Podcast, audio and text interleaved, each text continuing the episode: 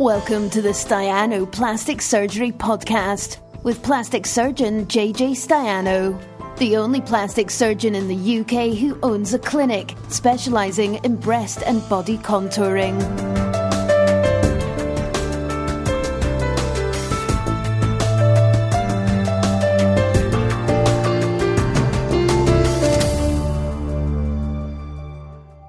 So this one says, do we offer Microtia surgery?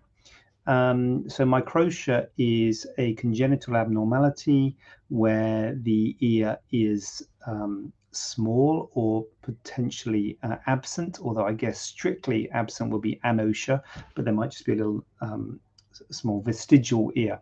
And the simple answer is no. Microtia surgery is a subspecialty procedure where there would only be a select few plastic surgeons who would be doing that sort of thing. And we don't have anyone at the clinic who does it. And even if we did, would they do it privately? They may not do it privately. It's the sort of thing you would probably get done on the NHS. It's a pediatric thing for a start off.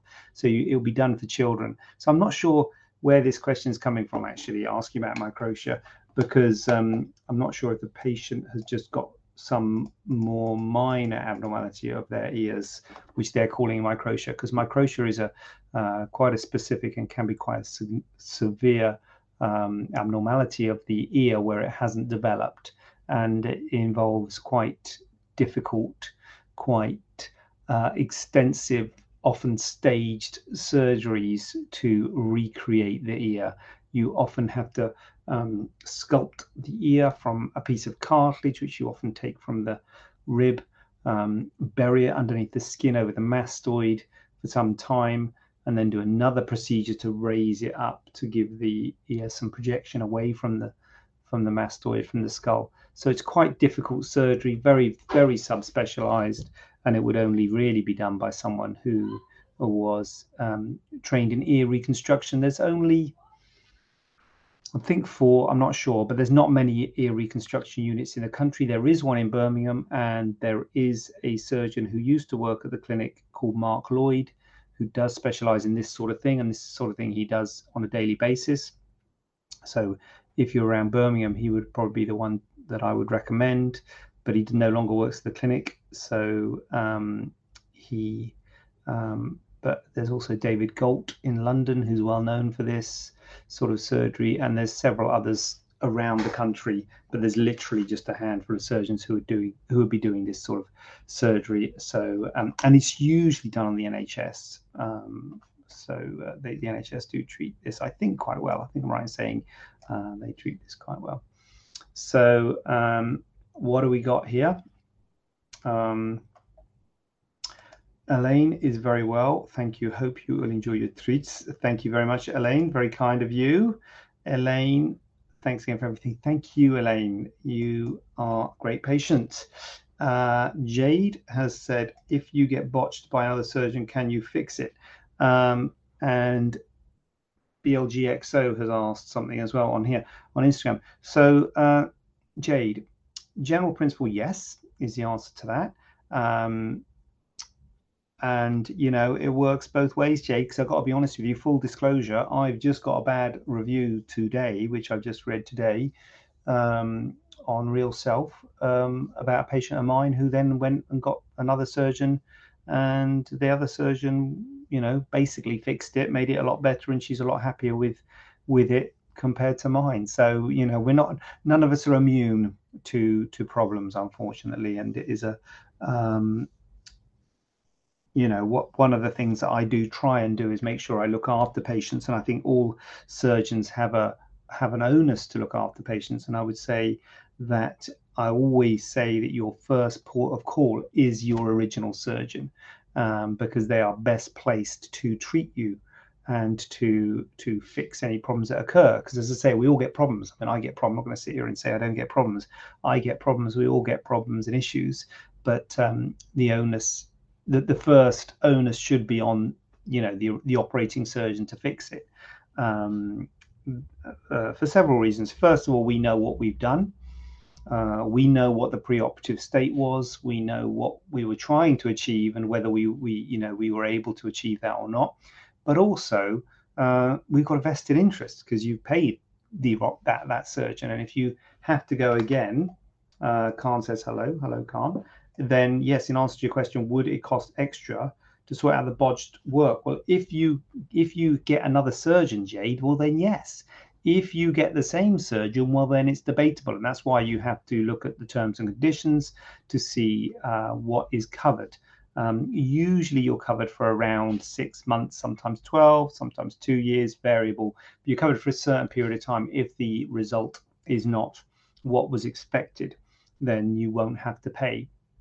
The problem comes sometimes, Jade, certainly with what I do in terms of implants. If someone's not happy with a set of implants in terms of they're too big or too small, basically, then changing the size of the implants may not be covered. If it's a positioning problem in that the implants aren't positioned right, and so they need to be moved if they're too high, too low, too wide, or asymmetrical, then that would be covered. But if at that time you wanted the implants to be changed, sometimes you might have to change, pay for the implants sort of thing. The revision will be covered because there's not a problem with the implants, but you're like, oh, well, while I'm having changed, I won't have the implants. So there might be a partial cost, there might be no cost, or there might be full cost, depending on when it was and depending on what the problem is. So if it's within, the first 6 to 12 months, then often that will be fully covered and you have to pay, assuming you're going with the same surgeon. And assuming it's not just a cosmetic issue in terms of the fact, well, obviously it will be cosmetic, but it's just like if they're just too big or too small, that's not covered. But if they're not sitting right, that is covered. Or if there's a problem with them, like infections and stuff, that is covered. But as I say, you would be best placed going with the original surgeon because they would be less likely to charge, because we are very keen to have happy patients, and having a negative review is very, very harmful, as I have experienced aujourd'hui, and it is very painful because it is, damaging and upsetting because you don't do this surgery to have unhappy patients. It is very much a surgery that you want to have people say, wow, what a great experience that was. You don't want people not having a great outcome, but as I say, you can't guarantee that everyone will have a great outcome. But what I try and say, which obviously is not the case because of today's experience, but what I try and say is that I will do my best to make it right, and make people happy. Even if they don't get a great outcome, I'll do my best to make it right. I was going with this, but yeah, anyway, sorry, bad time to ask me questions like this anyway, probably but anyway, yes, go with the original surgeon and give it time, which is I think where some of the problems came with that one. You can't please everyone, but I think you are, and the team are next to none. Next to none, we're next to none. That's very kind, Elaine, very kind. You cannot please everyone. That is an absolute fact, isn't it? You cannot please everyone. Much as we, you know what, Elaine, I think I'm in the wrong job, because in this job you're going to get people who aren't happy, aren't you? But I do probably take it to heart more than I should. Anyway, there you go. Thank you, Elaine. Very kind of you to say that. Right, I don't know. I feel I should answer this at Instagram. I see Kelly. I've got your question. I've got your question, but. Let's do BLGXO. I had a breast lift with implants under the muscle. I'm now 9 months post-op and one implant hasn't dropped. Surgeon has agreed revision is likely required. How successful is this likely to be? Good question, BLGXO. Yeah, I mean, I've got to be honest with you, BLG. Breast lift with implants is a big deal. I try and tell everybody that breast lift with implants is a big deal, and you can get problems with them. With that surgery, and particular if they're under the muscle, I suppose it doesn't matter. But often when they're under the muscle, they don't necessarily drop fully, and they can sit high. 9 months is a good period of time to wait. Well done for waiting that long. 9 to 12 months really, particularly if in the last few months nothing's really happened, then 9 months is a good time to wait. And sometimes you do have to lower the implant, and how likely is it to be successful? I mean, what we, as I say, particularly if it's under the muscle, then we just release the muscle, do an inferior capsulotomy, release the muscle, pull that implant down. And I don't know what to say, BLGXO, very much hope that it would be successful. And it doesn't happen very often. I normally say to people probably about once a year. I think that's probably right, about once a year or less. But well, having said less, it's probably about that because you always tend to underestimate your problems. I have to lower a set of implants. They're pretty much always under the muscle. And that's it usually. Although I do recall a case, it's going back a few years now, where I had to do it again because it kept on getting pulled up by the muscle. And it was a difficult problem. But, you know, usually it's corrected. I can't give you figures, BLGX, so I don't know. And I guess it depends on how bad your problem is. But it's usually something that we would be very hopeful you would correct. But you might say, well, why was it not done in the first place? Because the muscle can hold that implant high. So it is a problem, and it is something we worry about. But usually it does. It is successful. And the other thing, BLGXO, you've got to think, well, what's the option? I mean, assuming it's, I mean, if it's not that bad, I would leave it as long as you can. As I say, I always advise people to leave it as long as you can, because that's going to have the less risk of complications. Because if you do have a revision, not only might it not be successful, you could have complications. You could get an infection. You could have a wound problem. You could have other problems, I hate to say, you know, having a revision. So we wouldn't take on revisions lightly. But it, you know, if it is a problem, then maybe that is the thing to do, to go for a revision. And as I say, let's be positive about it and very much hope that it's going to be successful. Jess, good evening to you. I have seen your comment. Would it have done that one? You can't please everyone. Done that one. Some surgeons charge an extra for dealing with capsular contracture, performing a capsulectomy. Could you tell me why this would be and what it actually entails, please? I'm basing this on replacing old implants that I have already. Great, thank you. Oh, no, great, thank you. So, Kelly, yes. Why would they do? Well, the reason, Kelly, people would charge for dealing with a capsular contracture is because usually, you're welcome, BLGXO. Let's have a bit of positivity, BLG. Bit of positivity, yeah? Douglas says looking ream. Is that a word, or is that a typo, or is that a word? It might be a word. I don't know if that's a compliment or an insult, Douglas, but I will take it. I'll take it, because, you know, I need the comments. So I'll take looking ream as a comment. It's mean unshaven. I am fully aware I was unshaven, Douglas, but I'm off half-term, still half-term, but I'm back tomorrow, back at work tomorrow. So I will shave before I see the public, although you could argue I'm seeing the public now. You could argue I should have shaved before this call. Perfectly reasonable argument, hard to defend, but hey ho. What's the question? Some surgeons charge an extra for dealing with capsular contracture. Yes, I'm basing this on replacing old. Right, I think what you're saying, Kelly. I'm going to pick this. There's a lot to unpick here. I think what you're saying here, Kelly, is you're having your implants changed, and they charge extra if they're going to do a capsulectomy at the time of changing your implants. As opposed to, why are they charging me for capsulate? You know, because the first thing to say is what I said a minute ago in terms of revisions and stuff. They're usually in the first 6 to 12 months. If you're having a capsulectomy, that's usually years down the line. So I'm assuming it's like usually 5, 10, 15, 20 years down the line for capsulectomy. So, right. So you're not saying why charge at all. Right. So I'll tell you why, Kelly. Because there is a world of difference between changing a set of implants, one operation, and changing a set of implants with a capsulectomy.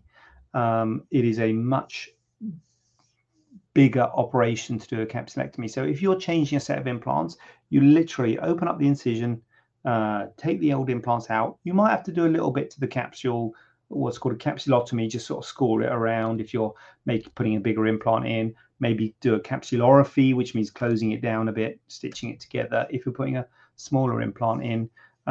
So you might need to adjust the pocket a bit, but you just that doesn't take long. It's just a little bit of work on the capsule and then new implants in. That's a relatively simple operation. If you're doing a capsulectomy for capsular contracture, so if your implants have gone hard and you're doing a capsulectomy, then that is a big operation. You have to cut that whole capsule out. So you're literally dissecting the capsule out which takes a long time, risk of bleeding, risk of complications goes up. So changing implants would take an hour, maybe even less. Changing implants and doing a capsulectomy, 3 hours, you know, two or three hours, much longer in surgery, much more risk because you're doing all that dissection, cutting that all that capsule out, higher risk of bleeding, much more likely to need a drain, much more likely to need or much greater risk of complications such as hematoma, going back to theatre, and all these risks, which wouldn't be charged for, but is therefore incorporated into the initial cost because these are done as fixed price packages. So they don't charge if you have a complication, but they factor the risk of complications in when they're working out the price. So it's a lot more expensive when you're having a capsulectomy, Kelly, because it is a lot more surgery. It's a much bigger operation, higher risk of another capsular contracture after a capsulectomy because that is quite a big dissection and more scarring is caused. So it is a much bigger operation than just doing a change of implants. Kelly, I hope that has, yeah, my implants are 18 years old. Yeah, they're very hard on both breasts. So that hard tissue needs to be cut out. So that takes a lot longer than if we were just going to take your old implants out and put your implants in again because your capsule's gone hard. So if you put your old implants back in again, you'd still have that hard capsule around those implants. So that capsule needs to be removed. So that is an order of magnitude more, unfortunately. So it is a big cost. So, you know, I tell people, well, trying to, you know, make this is hard, you know, clear pre-op, you know, if you need a capsulectomy, change of implants in the future, when you're having implants, it's more expensive than the initial operation, and another capsule comes quicker because of the capsulectomy being quite traumatic. So it is a bit of a double whammy, Kelly, and a bitter pill to swallow. Sorry about that. Jade, back in the house, what you got? When doing a full tummy tuck, if the person's belly button has fallen off from where they had a belly piercing, can you make a new one from the excess skin? Let's hope I made sense.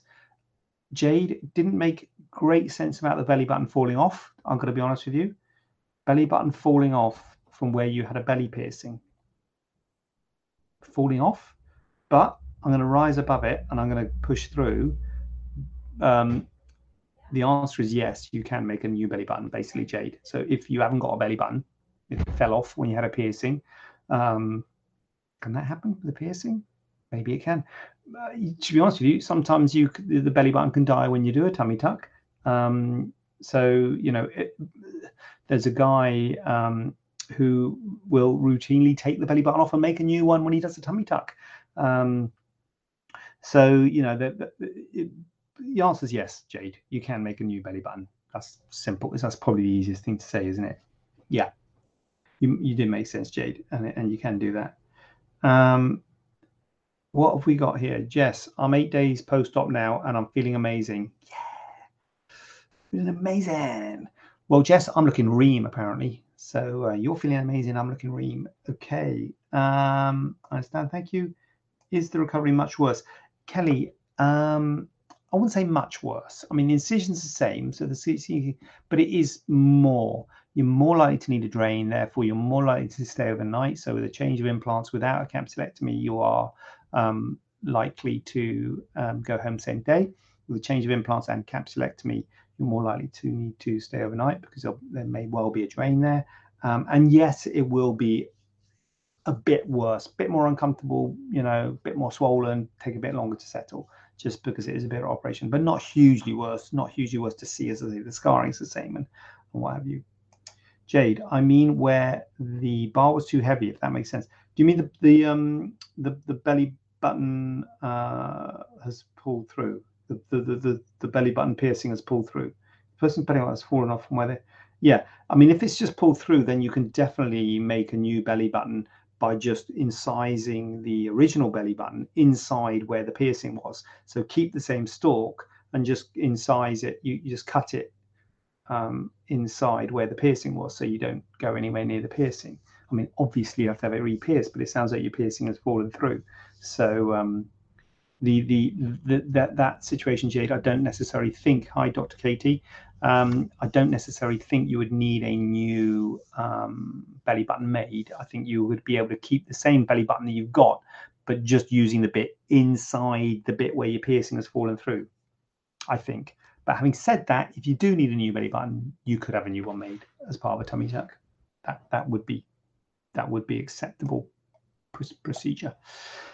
Debbie McLaren-Smith is in the house. I've booked to have implants removed and replaced in Belgium in December. They are 525 and I want them smaller, 350/400, and need an uplift. What's the downtime with an uplift compared to replacement of implants? That, Debbie McLaren-Smith, that's one of my questions. It might have been from you, so there you go. What's the recovery for uplift and implants? Roughly how long before I'll be able to return to fitness and sleep as usual? When can I sleep on my front?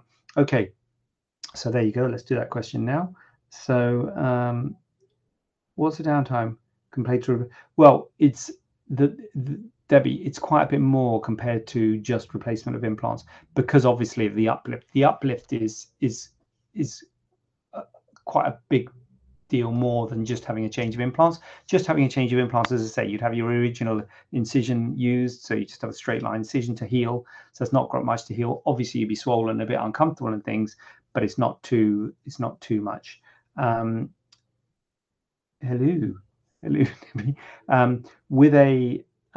with an uplift with implants, you've got a lot more incisions. You've got the incision around the nipple, you've got the incision going down, you may have an incision in the fold, and it's tight. That's the whole point of an uplift. You've got to close it tight, so it's tight, and you've got to worry about your wound healing. So your wound healing and your recovery process will be longer, and your risks will be greater when you're having a lift with implants. But it's not all bad news. The shape will be better, particularly if you're downsizing. It's not a bad idea to have an uplift if you're downsizing, because obviously if you're downsizing your implants, your breasts might sag more. So that uplift will tighten up any sag. So it's not a bad idea to do it, but it will mean that you will have more scarring to heal. You'll have more dressings. You won't be able to shower. And well, in my hands, I don't know. It depends on what they do in Belgium. I don't know what they do in Belgium, but you may well not be able to shower and stuff straight away. You might have dressings on. And I usually have dressings on for weeks, but for a week. Sorry, not weeks. Did I say weeks? For a week. And the shape will take. The shape will look weird. The shape usually looks weird with an uplift. It looks weird with implants, to be honest with you, to start with. But it looks even more weird when you have an uplift. So the recovery is certainly longer in terms of shape settling, wounds healing. You hope the wound's going to be healed in a week or two, but the shapes does take a few months for it to settle. I normally say it starts to settle at 3 months, quite a long time. How long be able to return to fitness? So that, sorry, I know that's not your question, Debbie, but I've got another question over here, which is about uplift and implants fitness. I normally say lower body stuff after 2 weeks, stepper, exercise bike, walking, things like that. Nothing with impact, nothing with your upper body. 4 to 6 weeks with your upper body, assuming everything heals well and assuming you feel fine. Go into it slowly and build up, basically. When can I sleep on my front after an uplift and implants? When can I sleep on front? I don't know. I'd probably say listen to your body. I don't think you're going to be able to feel like it for the first few months. I'm going to say 3 to 6 months. I don't know if anyone out there has had a uplift with implants that are going to help me with this. When can you sleep on the front? I'm going to say 3 to 6 months with sleeping on your front. I don't really know exactly, but at the end of the day, I would say listen to your body, because it doesn't matter what we say, your body will get into comfortable position at night. So you might find yourself sleeping on your front or your side or whatever, and if it's comfortable, I would say carry on. I normally get people to wear a bra day and night for a month, personally. As I say, other people do different periods of time, and I think the bra is helpful for the first month, but yeah, so an uplift does add an order of magnitude, but will give you a better shape. So it's the yin and the yang, Debbie. Linda Tanbini, good bit of Terry's in the house. Big up yourself, Terry. Nice to see you. Linda Tanbini, I'm 3 weeks post-op, uplift and implants, and still very sore to touch. I can feel my whole implant when I touch my breasts. Is this normal? Well, is this normal? First thing, Linda, 3 weeks is early days, number one, right? Second thing, Linda, I don't think you're my patient. If you are my patient, come and see me, give us a ring and stuff like that. But if you're not my patient, it's always good to talk to your surgeon. 3 weeks is quite, fresh. But I'm not surprised if they're still sort of touch. I don't know what you mean by feel my whole implant, but yeah, you can. At 3 weeks, you might well be able to, basically. So I wouldn't worry about things like that too much at 3 weeks. Do you know what, Linda? We're not going to do anything at 3 weeks anyway. So it's just letting it settle and see how you are. I mean, if you're very slim, there is a risk that you'd be able to feel your implants. You know, I normally say, look, if you can feel your rib cage, you're going to be able to feel your implants. You know, if you're very slim, that there is a risk of that. Certainly putting it under the muscle might help. But, you know, that is always a thing. If you put implants in and you're slim and you can feel your skeleton, how can we hide the implants if you can't hide your ribs? Because we're not going to put it behind the ribs, because otherwise it wouldn't have an effect. So if you can, you know, so that is one thing. So it's really something that probably needs talking to your surgeon with, and them examining you and seeing what's what and seeing if it's on track. But I wouldn't be too worried about these sorts of things at 3 weeks. Linda, personally, I've got a question here. Look at this. Using the question, how did you do that? Love Tish has asked a question. That's brilliant. What to look out for when choosing the right surgeon? I typically go for before and after pictures, but everyone is different, so I'm unsure. Thanks. Yeah, before and after pictures. Right, Love Tish. Number one, I would say personal recommendation. If you know someone, it's the same as anything. It's the same as having a building, you know, having an extension done, plumber, anything like that. There's a question mark at the bottom of the screen, is there? Well, there you go. It's the same. Yeah, it's the same with having a builder or your extension. I would say if you know anyone who's had it done or what have you, then personal recommendation is probably the best, I would say. Obviously, not a lot of people talk about it, and it's not common for people to discuss it. GP might be helpful. People don't like, again, going to the GP and asking about these sorts of things, but they will know your local plastic surgeons, so it might be useful to ask for some advice from your GP. And then reviews. As I say, I don't know if you were here earlier, I don't know go on about it, but yeah, anyway, reviews is what you should look out for. Love Tish, look for reviews online, and then go and see the people, I suppose, and see if you can get a feel for them. Ring up the office, get some information from them, see if you get a feel, basically, is my advice on that one. But I would say to you, Love Tish, it's hard. I think everyone finds it hard. There's no easy way of doing it, but personal recommendation number one. GP's good if you feel comfortable doing that, and then looking at reviews. Before and afters also, definitely, but before and afters can be misleading and confusing. So just, you know, be careful doing too much on you before and after, saying, I want those ones. And you're like, well, hold on, your body's different to that one. So, you know, it's good, but, you know, Kirsty Jackson's here. Where are we? Thank you, very helpful. Jade, whereabouts is your clinic? Might need to come to you once I've had my weight loss surgery. Absolutely, Jade. My clinic is in Edgbaston, Jade, in Birmingham. And my Instagram is paused due to poor connection. That's great, isn't it? Yeah, it's in Birmingham. Sorry, Instagram. Did it pause then? Poor connection, Wi-Fi. Yeah, lovely to see you, Jade, and good luck with your surgery. Oh, here we go. Debbie, where are you located? Look at this, getting business left, right, and centre. Maybe I should not shave more often. Edgbaston, Debbie. Edgbaston in Birmingham in the UK. Linda, my surgeon has blocked me from all forms of contact.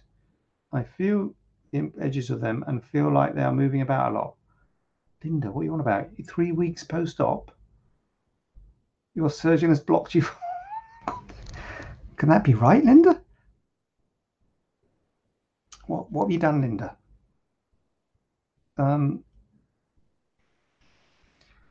Well, how can they block you, Linda? If you've got a problem, maybe not the surgeon, but maybe the clinic or the hospital or whatever. You should have a line of communication if you're concerned at 3 weeks. I mean, I think this is not. Maybe don't try and contact the surgeon directly. Maybe go for the place where you had it done, the hospital or the people you contacted when you first. Doesn't sound good, does it? As I say, if you are slim, then you might be able to feel the edges. As I say, it's not a worrying thing, Linda, thank goodness, because if you said it's red and hot and swollen, I'd be like, oh my God, go and see your surgeon straight away. So I don't know where you stand there. But I won't be too worried about it. Moving about a lot. As I say, at 3 weeks, you know, these aren't worrying signs, but you do need to be, you know, supported because a lift with implants is a big deal. So, crikey. I would just say go to the hospital, Linda, or not go there. Ring the hospital or ring the place where you had it done, and try and. I can't believe your surgeon would have blocked you. That sounds a bit ominous. Oh my God, says Debbie. Yeah. Oh my God, Jay. Thank you, Debbie. Linda, was he UK based? Yeah, Linda, was he UK based? Debbie, this happened to my friend too. Blimey, alright. Debbie. Cheeky question. Are Birmingham prices more reasonable than London? No idea, Debbie. No idea. I've got no idea about prices. I mean, we're only an hour away on the train. I can't believe. I don't know whether London's more or Birmingham's more, because it's got more space and, you know, we've got lots of facilities in Birmingham. You know? I don't know, Debbie.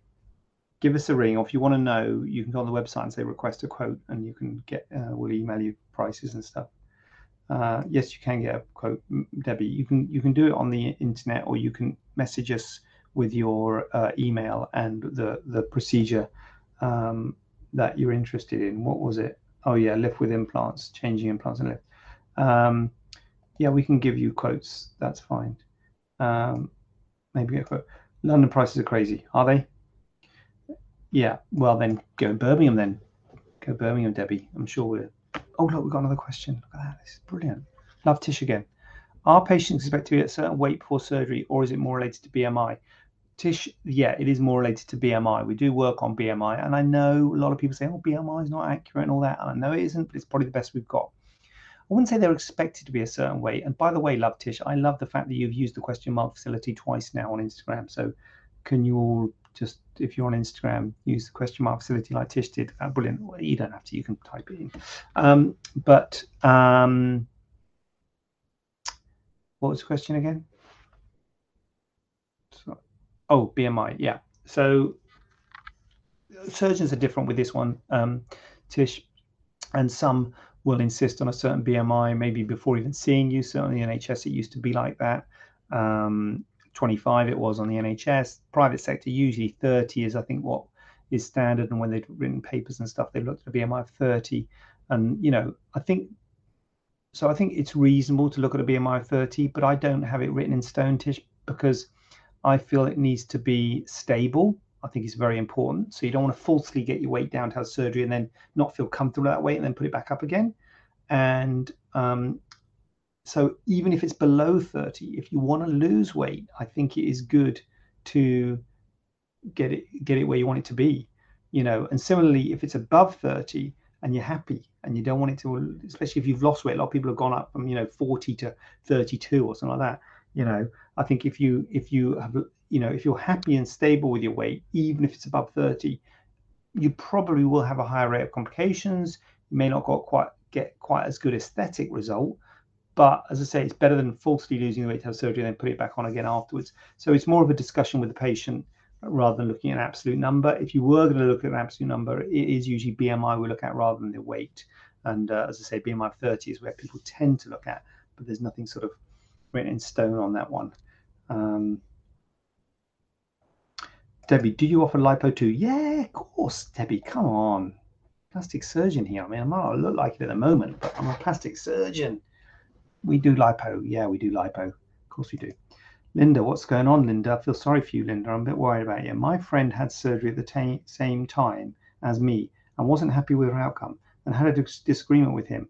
After that, he refused to see me and walked out, and I was blocked on WhatsApp and social media. Sorry, I should have added this was Poland. I had my surgery. I feel so silly. I should have just done it in the UK. Crikey, Linda. I mean, I don't... Yeah, after they refused to see me, I walked out and I was blocked on WhatsApp. Crikey.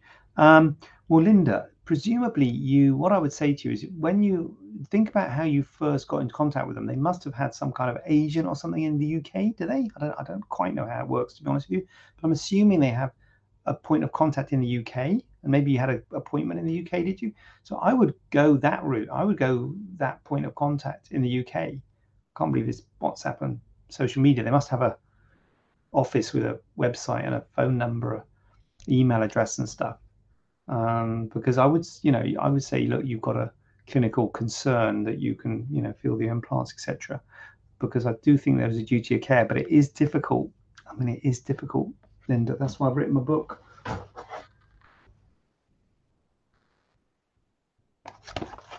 Yeah, this guy here, it's him, me, has written the book. Yeah, never accept a lift from strangers. You do have to do your research, Linda. It's not helpful to you now, is it?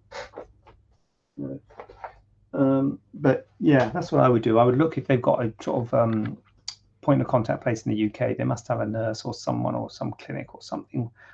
Does he come out anyway? That's a terrible thing, Linda, that's happened to you, and I do feel for you. I'm sorry to hear that. If I travel to the UK for inverted nipple correction, how long would I need to stay in the UK for? Now, interesting, this question, going back to Linda's question about the Poland surgery, I do not advise people to travel for surgery if they can avoid it. So that means I do not advise people who are in the UK to go to Poland or Turkey or whatever, it doesn't matter, any, abroad, basically. And similarly, I wouldn't particularly advise people abroad to come to the UK for surgery. It works both ways. And, I don't know much about this question. I don't know where this patient is or what the background is. But the bottom line is, if you are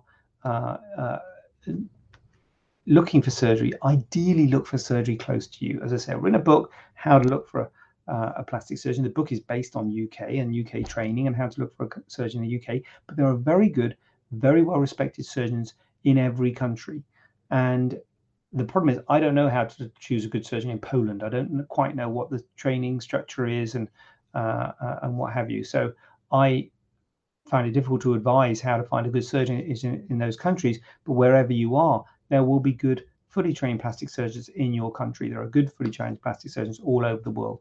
So wherever you are, I would say look for a fully trained plastic surgeon in your country, and you would be better off having surgery in your country. Having said that, you're asking the question, if you were coming, it wouldn't be unreasonable, I guess, for an inverted nipple correction. It's not like a huge procedure. There are risks, there are potential complications with inverted nipple correction, but they're not as big as with some other surgeries. So it's usually done under a local anesthetic, which is you stay awake, in and out. We do it on the same day as your consultation if you wish. We have see and treat service where you come in and you have it done on the same day as your consultation. Waterproof dressing, dissolvable sutures, so you don't need a huge amount of aftercare. Usually you can have problems, bleeding, bruising, swelling. Probably the big one with inverted nipple correction is recurrence. The nipple can get pulled back in again, so therefore you might have to have it done again. So those are the things. So I would probably say if you're having it done, minimum time would be a week. So after a week, we take the dressing off. If everything looks okay, then you could probably, 8 days or something, then go home afterwards. Would be fine because you're quite mobile and it's not a big op with risk of DVTs and things like that. But as I say, general rule, if you're coming to the UK anyway, it might be reasonable, but I wouldn't particularly think, I don't know where you are, whoever's asking this question, but I wouldn't particularly think it'd be worth traveling to the UK for this surgery, in my view. But, if you feel that you're going to get much better treatment in the UK, then by all means, you can make that judgment, particularly for something like inverted nipple. But as a general rule, I don't advise people to travel for surgery. And that, as I say, works both ways. People from the UK going abroad, people from the abroad coming here. Here we go. Linda, what's she got? Linda, I had no contact in UK. It was a Facebook group. I found them on, and he was recommended by a few of my friends. Well, yeah, so much for my advice to go with someone you recommended by a friend. I used email as a form of contact, and they have told me not to message anymore and contact surgeon directly, but I cannot do that as he has blocked me on WhatsApp. How long would I have to wait until I can go for surgery in UK? Would it still be 6 months? Thank you for your advice.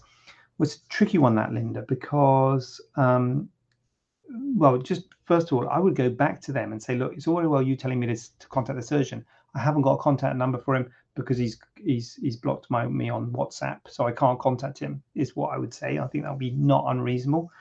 This is one of the problems. Who do you go to complain with this?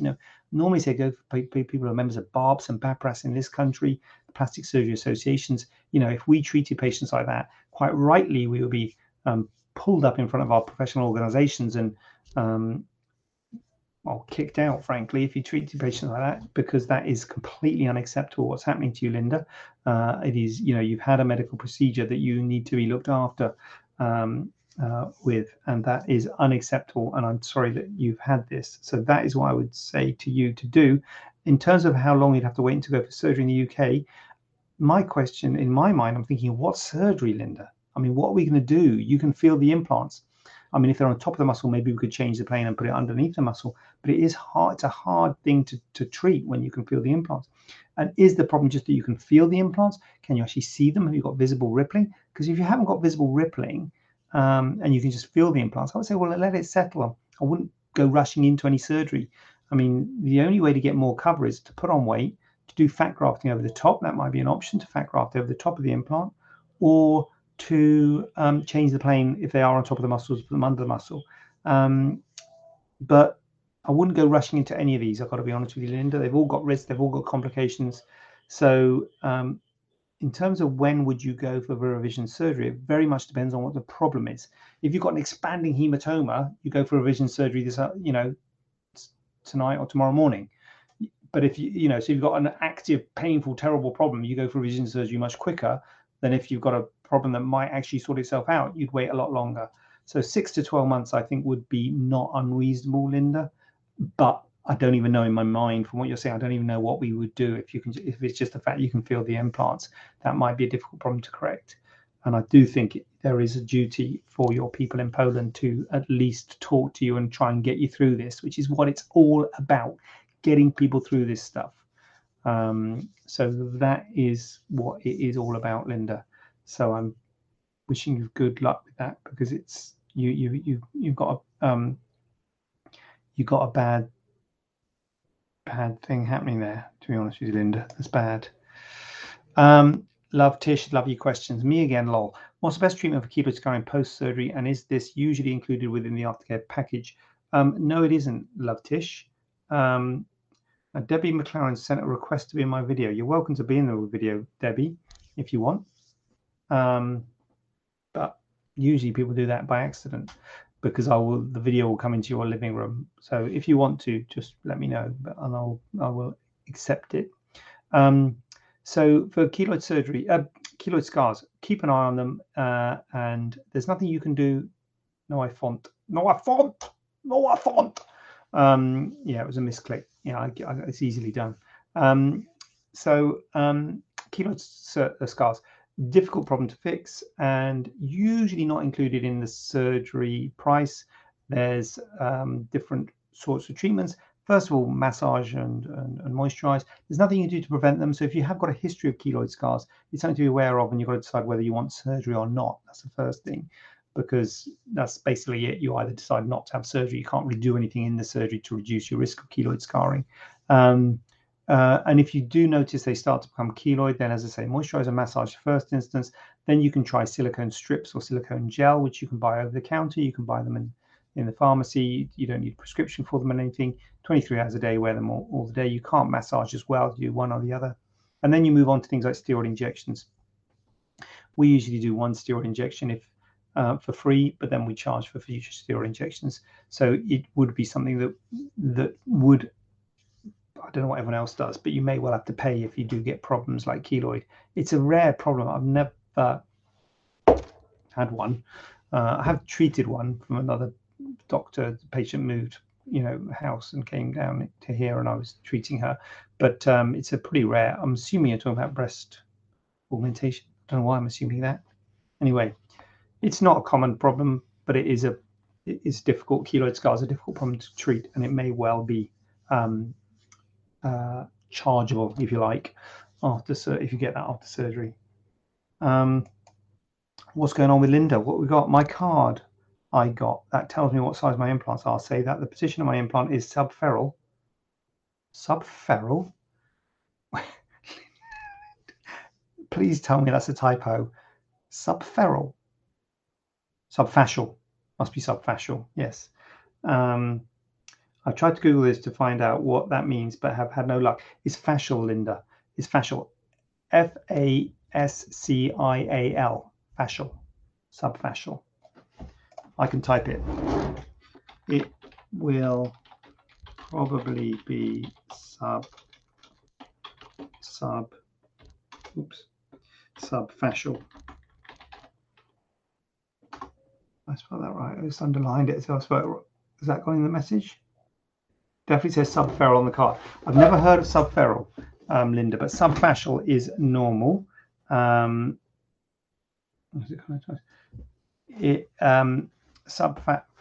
is a normal plane. I often use them subfascial. So basically, broadly speaking, Linda, you can get into nuances, but broadly speaking, they're either on top of or below the muscle. They're either submuscular or subglandular, glandular being the breast, and subfascial, or I'm thinking it's fascial, and they, especially if it's handwritten, they probably, oh, it's Poland, well, maybe, well, I don't know, maybe in Poland, feral means muscle, but yeah, I shouldn't assume anything, Linda. Is the rest of it in English on your card? Because feral might be a Polish word for muscle, so it might be under the muscle. The other thing you can do, Linda, is put your hands on your hips and push down. Tense your pec major muscles and see if your breasts move.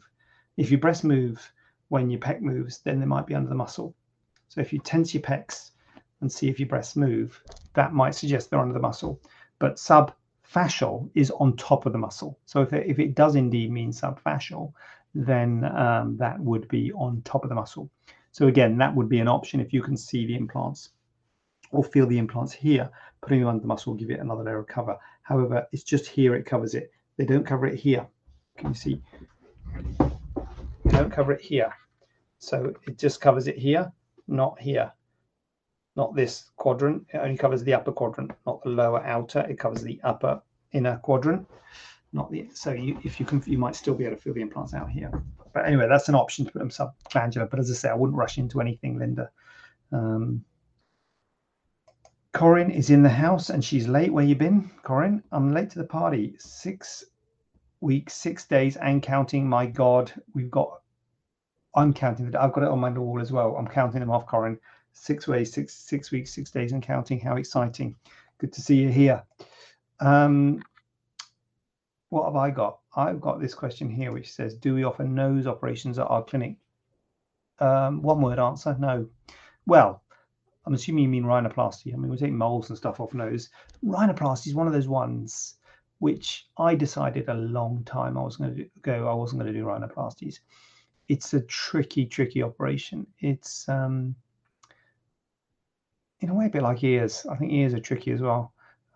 We do prominent ears, or I say we do. Kurum does it. The other guys do. I don't do them anymore. I used to do them, but let's say they're tricky.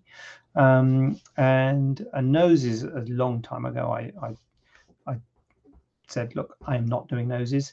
I think you need someone who does a lot of noses if you want to do it. If you want your nose done, because it is tricky. There's very, very subtle, very nuanced operations. Small adjustments can have major changes.